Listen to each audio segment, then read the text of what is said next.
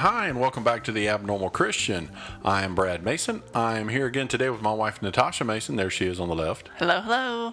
And she sits on my left all the time. I would like her to sit on the right, but then she would be outside the house, so we keep her to the left.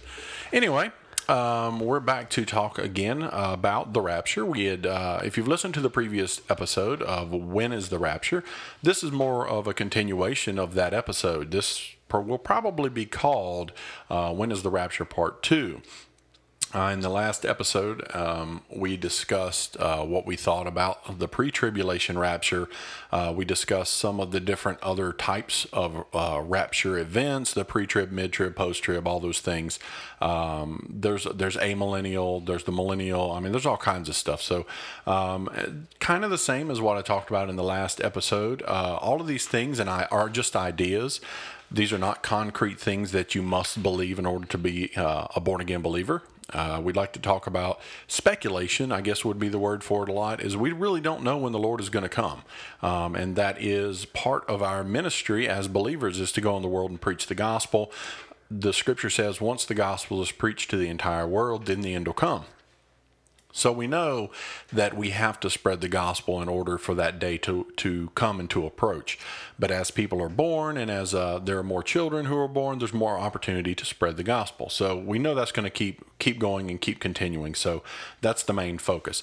Um, when it comes to talking about the rapture and things, these are things we all like to have. Uh, everybody's got an idea and everybody's got an opinion. The only time you really get in trouble when you're talking about the rapture is when you decide that you want to set a date and you want to say, hey, God's, you know, Jesus is going to come back on a specific day.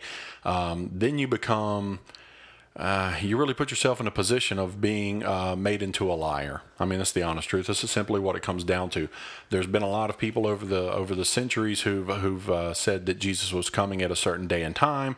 He didn't arrive, and so they would change their story, or they would um, they would say, you know, my information was bad, and uh, they really damaged their ministry, not only their ministry, but the ministry of uh, other Christians, because the world looks as wants us to be reliable with our information, and if our information is not reliable reliable, then they don't understand how they could trust us.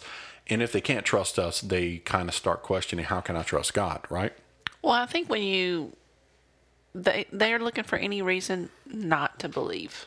Right. You give them ample um, reasons Yes, you give them ample opportunities to laugh at us, and and that's honestly what happens uh, when people make predictions about Jesus coming back and it doesn't happen. It absolutely makes the news, and that that translates to the world laughing at Christians because we look stupid because Jesus hasn't come yet. Um, one of the scripture uh, in the scriptures, uh, one of the New Testament verses says that in the last days, um, people will start saying, "Where is he? Where's the promise of his? You know, where's the sign of his return? Where's he at? He hasn't come back yet. Uh, where's this Jesus at that you worship?" he hasn't come back yet. He said he was going to come back, and you haven't seen him. You know, and so I think the further we get away from his crucifixion and resurrection, the more we're going to hear that. Um, I heard that from a friend of mine, man, probably 20 years ago. And I wrote his name in my Bible. And I told him, I said, I'm writing you in the Bible because you fulfilled prophecy, honestly. Because you said, well, where's Jesus at? Uh, he ain't here. He's been gone 2,000 years. So I wrote the guy's name in the Bible um, because I wanted, to, I wanted to mark that because that was something I think we're going to see a lot more of as we go through time. Uh, one of the things that we talked about, uh, me and my wife Natasha here uh, talked about, was the word rapture itself and, and the coming of Christ. Um, so, if you know, if you're older, I'm 40-ish, three-ish, somewhere in. I'm 44. I'm somewhere in that 43 range, right? So we grew up in the 80s. We were 80s kids, and every church, um, it was like I said in the last episode, a lot of churches were preoccupied with the rapture, the 80s and the 90s, especially getting close to the year 2000, Y2K, and all that stuff. Hey, it's the end of the world, and Jesus is going to yeah. come back. You know, so it was really, really heavily handed in that area, and I think we don't hear about that nearly as much as we used to. Right. And, and Thessalonians had talked about us that we're supposed to comfort one another with the words that Jesus is coming back. We're supposed to be talking about the fact that he's coming back.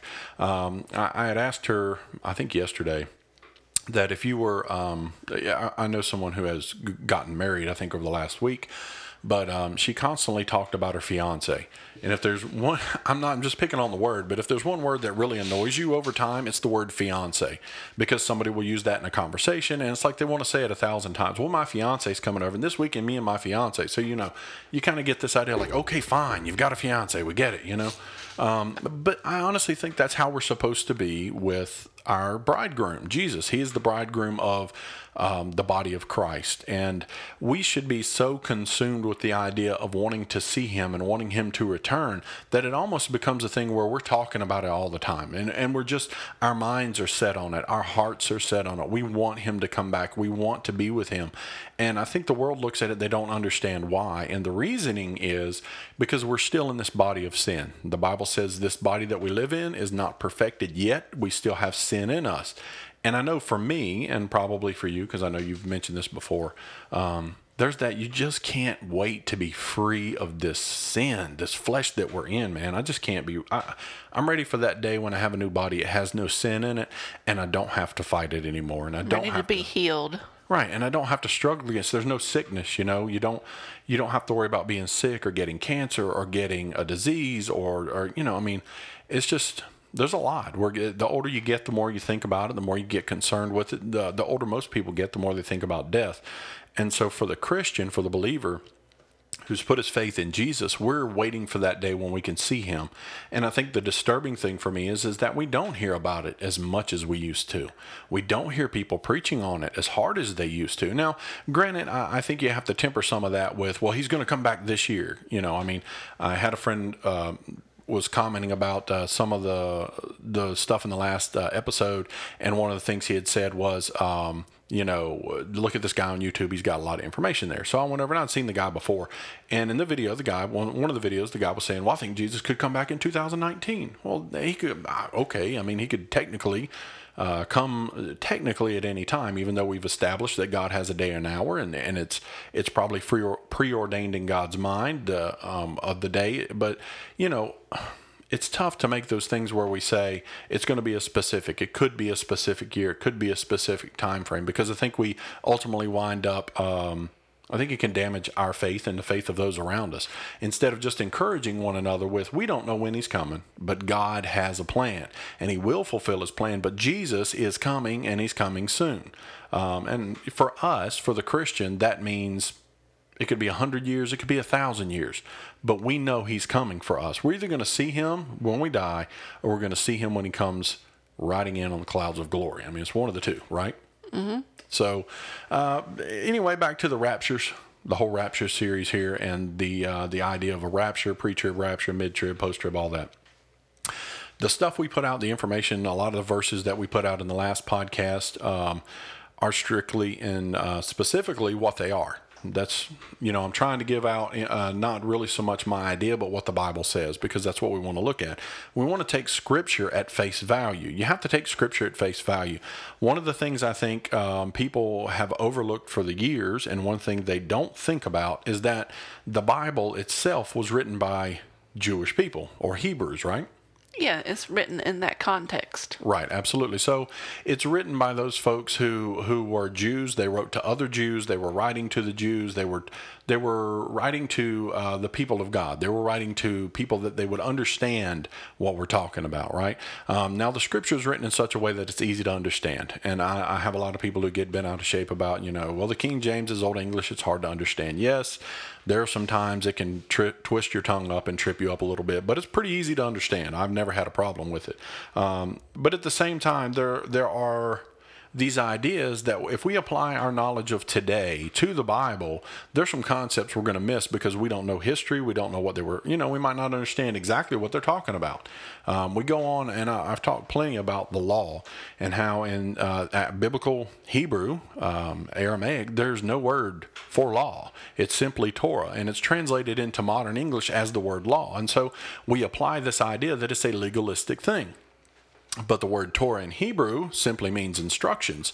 So it doesn't necessarily mean legalism. It means uh, somebody who's given it's these instructions God has given to us. Now, when we tra- even the funny thing is when we translate it into English, we say, well, the devil is the lawless one. We say he's one without law, right? Because we read that in the last episode. He's the lawless one. The son of perdition is the lawless one. Um, and we go on and on about how he is without law, which means basically he is without Torah. He's without the word of God or the instruction of God. But then you run into so many people who want to throw the, the baby out with the bathwater. And they say, well, when Jesus died on the cross, he did away with the law. That makes us all free of the law So we're basically lawless. Right. Sounds like it. I mean, that's what it, uh, that's at the surface of what that says is we're so that means we would more more or less lean on that side of the devil because we don't believe that we need to follow the Torah of God. We don't need to bel believe we we need to follow His word, and and those are all different things we'll get into later. But I mean, it's all about context and what things really mean. So when we look at these scripture verses, number one, I think one of the most important things that people need to look at and need to understand about a pre tribulation rapture or any rapture whatsoever is did the disciples, were they looking for a rapture? Were they ever looking for a rapture? Yes. No. No. I like how you went, yes, like you just looked at me and said, yeah. No, I mean, they were looking for the return of Christ. Remember, that's that's exactly what they were looking for. They were not looking for any kind of uh, snatching up, catching away, any kind of secret leaving. They were not looking for any of that. All they were looking for was the return of Christ. They knew he was going to die. They knew he was going to ascend into heaven, and they were concerned about when are you coming to set up your kingdom. It's all about the kingdom, right? When Jesus is praying, he says, Thy kingdom come, thy will be done on earth as it is in heaven. He's talking about that coming kingdom. Um, the second thing would be that when Jesus ascended into heaven, he said, "So uh, the Son of Man, uh, you know, goes up into heaven in clouds and glory. He's going to come back the same way, and every eye will behold him." So Jesus himself never made any allusion to a secret snatching away. He never said. He did say, "I will come like a thief in the night," and he did say that, right? Right. But when a thief in the night comes, it's not that you don't see what the thief in the night did, it's that he came quickly. And so that's what that whole thing is about. Behold, I come quickly is what Or he's une- talking about. unexpectedly. Exactly. It's unexpectedly. He's not coming to snatch away so that nobody else knows what's going on. He's coming to uh, he's coming quickly when people least expect it. So that's that's what that whole verse in scripture is about. So, the disciples, the people who wrote the scriptures, that's what they were looking for. They were looking for the kingdom to come. And the reason we know this is true is because what were they looking for when the Messiah came? This is the reason they rejected him. They rejected Jesus because he was a suffering Messiah. They wanted a conquering king. And the Jews rejected him because he did not come in and destroy or run out the Romans. They wanted a kingdom set up in Jerusalem. They wanted a king sitting on the throne. This is what they've wanted since um, since David and Saul were kings. God didn't even want to give them kings, and that, but they wanted somebody to rule over them, so He gave them Saul. So they have been wanting a king for centuries. And when Jesus came, they didn't like the version of the king that they got because he was going to be a lamb led to the slaughter. They didn't want that. They wanted a lion. They wanted that lion of the tribe of Judah who breaks every chains, who comes in and sets up his kingdom and rules with a rod of iron. And, you know, I mean, these are all the pictures you see out of book of Revelation. It says the fire proceeds out of his mouth, you know, like a sword. I mean, it's just so he's coming back and he's going to the enemies are going to uh, come against him, his enemies, and he's going to destroy them. And so that's what they're going to get the second time that he returns. Um, so when you go back and you look at what the disciples were wanting, that's exactly what they were wanting. They weren't looking for anything else, and Jesus knew this, and that's why he addressed them in the way of when I got when I come again, you're going to see me coming in glory. And uh, remember what I read out of Matthew? It said you're going to see the sign of the Son of Man coming right? Um, in the book of Revel- Revelation, it says that the the uh, the wicked they're going to cry out for the rocks to fall upon them and hide their faces from him because they see him coming. Um, so we've got these ideas that. And this is strictly going by what the scripture says. Um, th- these ideas from the scripture that when Jesus comes, every eye is going to see him, everybody's going to behold him coming, and they're going to, the world, the wicked, are going to, uh, they're going to want to hide from him because of the the terror that that's going to be in their hearts, just knowing that he's coming. So, uh, one of, a couple other verses, a couple other things I wanted to look at, um, especially with the Book of Revelation. We get into talking about the the bowls, uh, the vials, and the trumps, um, and the wrath of God. So, one thing you have to understand is not everything is the wrath of God. All the horrible things that you read in the Book of Revelation that happened during the tribulation period are not God's wrath. If you go back, and the reason I say this is if you go back to Egypt and you look at the Hebrews in Egypt and they're kept under slavery, um, the pestilence, the plagues, the frogs, the locusts, all those things, those are the tribulations that God put on the Egyptians until they decided to set the people free. Those are the tribulations. The wrath of God is when the death angel comes and he takes the firstborn child. And how did they protect themselves from losing their firstborn child? Sacrifice. Yes, they had to put the lamb's blood on the doorpost, right? Now, the lamb's blood is a representation of who? Jesus. Right. So they were covering their door and their family in that blood of the Lamb. That's what the whole point was. While they were still in Egypt, that, that death angel came and passed over them. That's where Passover comes from. It passed over their house because they had the blood on the doorpost. But they were still there. Right. This is they're there all the way up until that point. At that point, Pharaoh decides he's going to let them go because it's the worst thing. Get out of Egypt, don't come back, leave. So when you look at the tribulation, it's the same way. If we go with the 42 weeks, if we go with a seven year tribulation, um, it kind of works the same way. So the bowls and the vials and the trumps, the trumpets, those are all just the tribulation period. Those are the tribulation warnings. And all those things are saying um, you need to pay attention. The wrath of God is coming. You need to get right. The world is going to go through a lot of horrible things because they're wrong and they're not right with God.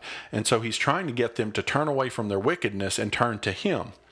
So he gets to the point in chapter 14 where we read that the uh, that Jesus himself was sitting on a cloud with a crown on his head, and he reaps of the earth. He takes up those that are in the earth, and he removes them before the wrath of God. So he's removing those who've been sealed with the Holy Spirit, washed in the blood of the Lamb. Same thing that happened in Egypt, but he's pulling them out before the wrath of God falls on mankind. And when the wrath of God falls on mankind is when it really gets ugly. Um, the Holy Spirit is removed out of the way the believers are removed out of the way, and the sheer terror of God falls on mankind. Now, there's a lot of people who are going to say, I can't believe you would say that your God would do anything other than love people. Um, I, I, hate to tell you, and we've talked about this in a couple episodes, that God sits on the throne and his anger is against the wicked and he is angry. If you think God is sitting up there and he's just loving you sinning and he's loving watching the world go through sin and defy him and that he's okay with it, you're absolutely wrong. If you think that God is going to sit on the throne and allow people to defame his name and to abuse his name, he'll put up with it for a while because he's merciful and patient, but there's a point where God will interact. Um, if you're a child of God, and this is the same thing, if you're a child of God, we're Christians and believers, and we walk away from Him and we do not walk in His ways, the Bible says He will correct us. He will put us back in line just like a parent would their child. That's His responsibility, that's His authority as God to do so. So when we look at the tribulation period and we look at all the things that are going to happen, the scripture says we wouldn't be gathered together in Thessalonians until the son of perdition is revealed, which is supposedly the halfway point of the tribulation the devil's going to reveal himself. People will have taken this mark upon their skin, on their forehead or their hands, what the Bible says. Um, he's going to remove us out of that, and then his anger and his wrath against this world are going to are going to they're going to come to a head, and it's just going to be terror. Um, and you know it's not a good time. Um, so a lot of this stuff you get into it. I'll, I'll, give you some. We're going to talk about uh, something called Sukkot. We're going to have a podcast episode about Sukkot. Uh, but there's seven. Basically, there's seven feasts in the Old Testament that the Lord had said that we were supposed to do for every generation. The majority of us don't do these feasts because we've replaced them with some other holiday that we thought was important, and that's okay. We don't know, right? Um, so these feasts are very important to when Jesus comes and, and what he's accomplished and what he has yet to accomplish. There's seven of them, and um, it's it's we'll get into that when Sukkot comes around. Um, again, I think in the last episode, I think uh, if you're strictly speaking, this is just going to be kind of up in the air speaking hypothetically, right? Uh, if I had to take a guess when Jesus was going to come back, I couldn't give you a day or the hour. I couldn't give you a year. Um, I think if you read the Bible and you look at the book of Revelation, the world is in such a bad way that he has to come back. Because it says if he didn't come back, the very elect might not honestly make it because the world has gotten so bad. Um, do we live in that world right now? We see glimpses of it, I think. Right, I th- uh, right. But At, not. I don't think in the in the U.S. No, absolutely. I think well, even in the U.S. we do see glimpses of it. I, uh, he said, "As it was in the days of Noah, so shall it be at the coming of the Son of Man." So if you go back and you look in Genesis as how it was in the days of Noah, the Bible says that violence filled the earth. Violence was everywhere, um, and I think as society progresses and we do away with God and we, we, we do away with righteousness and we do away with God's word and we say we don't need Him and we say we're um, morality is subjective and I can do whatever I want, I think you're going to see a growth in violence. I think you're going to see more violence than you've ever seen. I think America is on the cusp of, of just falling slap off the map. I mean, honestly, I think we're if we continue to go down the path that we are, where we let the major the minority of people tell the majority of people that their morals and their righteousness is wrong, we're really in, going to be in trouble. Right. I mean, it's we're really headed for a bad spot. So I think if I if I were to look at from the scripture and I were to look at current world situations, I and people can dis, you can disagree with me. Um, there's times that I'll be listening to something on the radio or something on TV, and my wife knows it because I'll go no no no no no. You know, I'll disagree with somebody immediately. Um, but if you want to disagree with me, that's fine. But I still think we have a long way to go. I think we we still have man. It could be 200, 300 more years, 500 more years before Christ returns because I don't think the world is at that desperately wicked spot that it needs to be. Now, it could turn on, I know there's a lot of people who say, well, if an Antichrist or a Messiah comes, um, it could turn quickly, right? A false Messiah were to come, it could turn quickly on Christians. And he could say, well, these Christians are a problem. We need to eliminate them. I don't think that's how it's. I think if you look at everything that happens in history, God tends to let uh, things happen kind of slow. I mean, things happen in the scriptures kind of slow. The the Hebrews were in Egypt for three, four, five hundred years. They were there for a long time. Things didn't happen quickly. When Jesus came to earth, how many years had it been since Adam was on the earth? Four thousand years. 4,000 years. So from the time of Adam to the cross was 4,000 years. Things didn't happen quickly. In, in God's timing, but you know, I think God's timing of what is quick and our timing of what is quick are way apart. Two different things. Um, so when we look at Jesus' return, yeah, it's only been 2,000 years since he was crucified.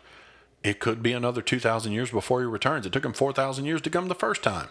So I think these ideas that he has to, you know, look at our generation, it's falling apart. And we like to say, uh, we, all these things from this generation shall not pass when you see the olive tree. I mean, there's this whole, Israel was established in 1948, so everybody thinks it, you know, 70 years, but we passed that. So something else has got to be there, right? Something different. Um, the main thing is, is that we don't don't set these times in your head. You know, don't set these times in your heart that this has got to be the specific year, this has got to be a specific day. It's it's knowing that he's coming. It's the excitement, right? It's the excitement of knowing that you're going to that that wedding supper and you're going to be there with the bridegroom and he's coming and he loves you and he hasn't forgotten about you and one day you're going to be with him and that's what's important and and he is going to honor his word. He'll never not honor his word. You know i think there's times in, in your mind and times from people and this is why people say where is he? he hasn't come back yet. There's times you could be discouraged and say i don't understand. It's been 2000 years since jesus has been here and he hasn't come back yet. I mean how long is it going to be? And and i would say uh, beloved you know he hasn't forgotten us He's still at work in our hearts. He's still at work in our lives. God is still moving in our family and God is still moving in the world. And He hasn't forgotten us. Where sin does abound, the grace of God does much more abound, right? Right. So if God is still on the throne and God is still working and Jesus is still there and Jesus has sent the Holy Spirit to be with you, has He forgotten you? No. No, He hasn't forgotten you at all. He's given you the opportunity to minister to others to bring them into the, the fold, the family of Christ. That's what it's all about because the longer he gives, the more mercy he has with this world, the more people can repent and come to know the Lord. So, you know, we get into the rapture stuff, and I know that a lot of people, if you want to comment on this, that's awesome. That's great. If you got a different opinion than I do, that's fantastic. Um, are we still brothers and sisters in Christ? Absolutely. And uh, I would never turn any, you know, I really would hope for a pre tribulation rapture, would love that idea. Um, I'm all about getting out of here early. I don't want to be around when bad stuff happens. Um, you got to know me. I just, I'm very uncomfortable in, in confrontational situations. So, you know, just saying. so, do you have any questions about? No. Oh, okay, so um, a couple. I'll hit a couple quick points real quick. Uh, we could roll this into a third episode, but I'll try and summarize in real quick. Um, so when I was growing up, I went to Christian school all my life. One of the things that I heard was that, um, and this is something you might want to look into yourself, is that the um, Babylon the Great in the Book of Revelation would be the revived Roman Empire. Um, we always heard that it was going to be the revived Roman Empire. The the Pope, uh, the last Pope, was going to be the uh, the false prophet before the Antimessiah Antichrist comes, and uh, that's not what I grew up on. I grew up on that a lot, and they they really go off of the Book of Revelation where it says um, Babylon is a city that sits on seven hills, um, and Rome is the city of seven hills. So we've always thought that uh, a lot of people have always thought that it's the revived Roman Empire. I don't think it's the revived Roman Empire at all. Um, I think if you go all the way back in the beginning of Scripture, I think this goes all the way back to um, Abraham, Isaac, and Jacob, and and really, I think it goes back to the establishment of Israel. Um, I think it goes back to Abraham uh, having the child with the handmaid, which the Lord had not promised anything to him. But then Abraham has Isaac, and all of the promise goes to Isaac. So Ishmael is the firstborn son, and he's upset because the promise used to go to the firstborn son. But God says the promise goes to Isaac. So out of Isaac came all of Israel. Out of out of that came the twelve tribes and the Messiah and um, the believers. All of that. So I think this is two brothers that are fighting in the end times. I think these are two brothers that you're going to see fighting when Christ returns. Um, and I, the, I believe the descendants of Ishmael are going to be the um, the Arabic people, and the descendants of Isaac are Israel. Um, so I think those are the two things. I think when the Messiah, when the anti-Messiah, the false Messiah comes, I think he's going to be um, out of the country, probably out of the country of Turkey, and this is just based off the first of Revelations because he says uh, he he knows the he's talking to one of the seven churches and he says um, uh, basically that he knows where they're at and what there's something in the scripture that I want you to notice. Um, this is going to be Revelations chapter two, verse twelve and thirteen. Go ahead and read that. And to the angel of the church in Pergamum write, These things saith he that hath the sharp two edged sword. I know where thou dwellest, even where Satan's throne is, and thou holdest the fast my name, and didst not deny my faith, and even in the days of Antipas, my witness, my faithful one, who was killed among you, where Satan dwelleth. Right. So here in Revelations chapter 2, verse 12 and 13, the Lord tells you something very interesting. And he's writing to the church of Pergamus, um, which was um, today would be considered modern day Turkey. Um, so, and, and he says something in this verse in, to the Pergamus people. He says, uh, basically, I know thy works where thou dwellest, even where Satan's seat is. Interesting. So Satan's seat on the earth is based in where this church of Pergamus was, which is in Turkey. So, you know, a minute ago I said that we used to think the revived Roman Empire was um, Rome because it's the city of seven hills, because the scripture says Babylon had seven hills. Guess what else has seven hills? Mecca. Mecca is surrounded by seven hills. So it's very, and to me, I think if you start looking at some of the clues in Revelation, it says those who were beheaded for the cause of Christ came out of the tribulation. Is the Catholic Church beheading anyone? Mm, not for a long time. No, they haven't done it in thousands of years, probably 1,500 uh, years. Um, I posted an article this past week on my Facebook page where in Saudi Arabia, 134 people were killed through crucifixion and beheading. So, uh, cutting the head off is still huge among some of the Arabic nations and some of the, the nations of Islam. So uh, one of the other things that people don't even know is that they abs- they have their own Messiah that they believe is coming. They call him the Mahdi. Um, they believe their Mahdi will come and he will make war against Christians and the infidels. And they've built this, I think it's in Iraq. Uh, they built a huge, it may be Saudi Arabia, but they built a huge uh, palace. It's gold. I've seen pictures of it. It's like gold and blue stones and stuff. So when their Mahdi returns, he'll have somewhere to stay. So if you think about what we see in the world today, um, and, and uh, you see about the spread of, of different religions and things like that, and people all across Europe, and all these people are having to flee, and they're bringing Islam to um, the UK, and they're bringing it to the US, and, and it's it's one of the fastest growing religions in the world. In my opinion, this is just strictly my opinion. I think Islam is one of the last great religions of the planet, and I think a Messiah, a Mahdi that comes from Islam, is more likely to make war with Christians than the Catholic Church ever would. Right. I think it's because they see us as infidels. They see us as devils, and so that's you know this is you can find all of this in the Quran. It's it's in there, um, but I think there's that. This is where I think it goes. I think that you have the beheadings because that's what that's the kind of punishment they use, um, and I think there's some other scriptures there that give indication to this being. Um, from Turkey, that the anti-Messiah comes out of Turkey. Um, so I know there's a lot of people who have different views on that too, where the Antichrist comes. People used to say, oh, he's born now, he's walking the earth. We don't know that. Um, they like to say, you know, he could come out of the European Union because it's got 13 stars and all that. We don't know that either. So there's so much here we don't know, um, but it's fun to talk about because it's it's it's those it's those interesting speculative things that uh, really kind of make being a Christian kind of cool because we we look for things in the world, right? So that's kind of all we're doing. Um, so anyway, that's kind of going to wrap this episode up. We just add a little bit more to, and maybe repeated a little bit more of the last episode. Um, again, I'm no authority on the uh, tribulation, the rapture, any of that stuff. Um, just a guy who's reading the scripture, who's doing some study, and uh, just find some things really interesting. Uh, again, if the Lord comes before the tribulation, fantastic. We're all for that. Um, if we do see, and I will tell you, if you do see signs of a tribulation period um, coming upon on us, and you're going to honestly you should see it because there's vol- there's bowls and vials and all different kinds of things that are going to happen. Um, you need to read up on the Book of Revelations. There's a special blessing at the beginning of Revelations for those who actually take the time to read the book. Um, so read that book, read the Book of Revelation, and uh, kind of get get in your mind what you might see and some of the things around you, and so you won't be surprised by anything. Uh, we don't want to be caught off guard. We don't want to be caught sleeping. We don't when we should be out working, and we should be out tending those fields. Um, so anyway, that's the end of this episode. We appreciate you again for listening. Thanks to everybody who's been uh, listening to all of our episodes. We've got a lot of people in Virginia, a lot of people in California, and Texas, and Massachusetts.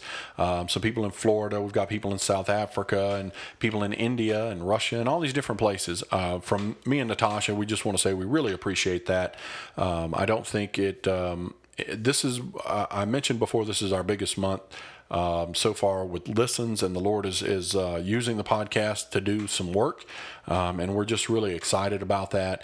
Uh, why anybody would want to listen to two two people from North Carolina in the United States, I don't know.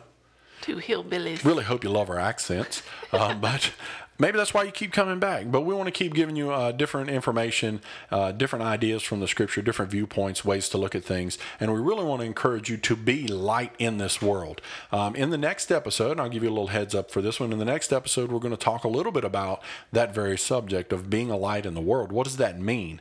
And what is the symbol in the scriptures of the church? Because I think it's very different than what we use today. So we'll catch you on the next episode. Thank you for listening. Bye.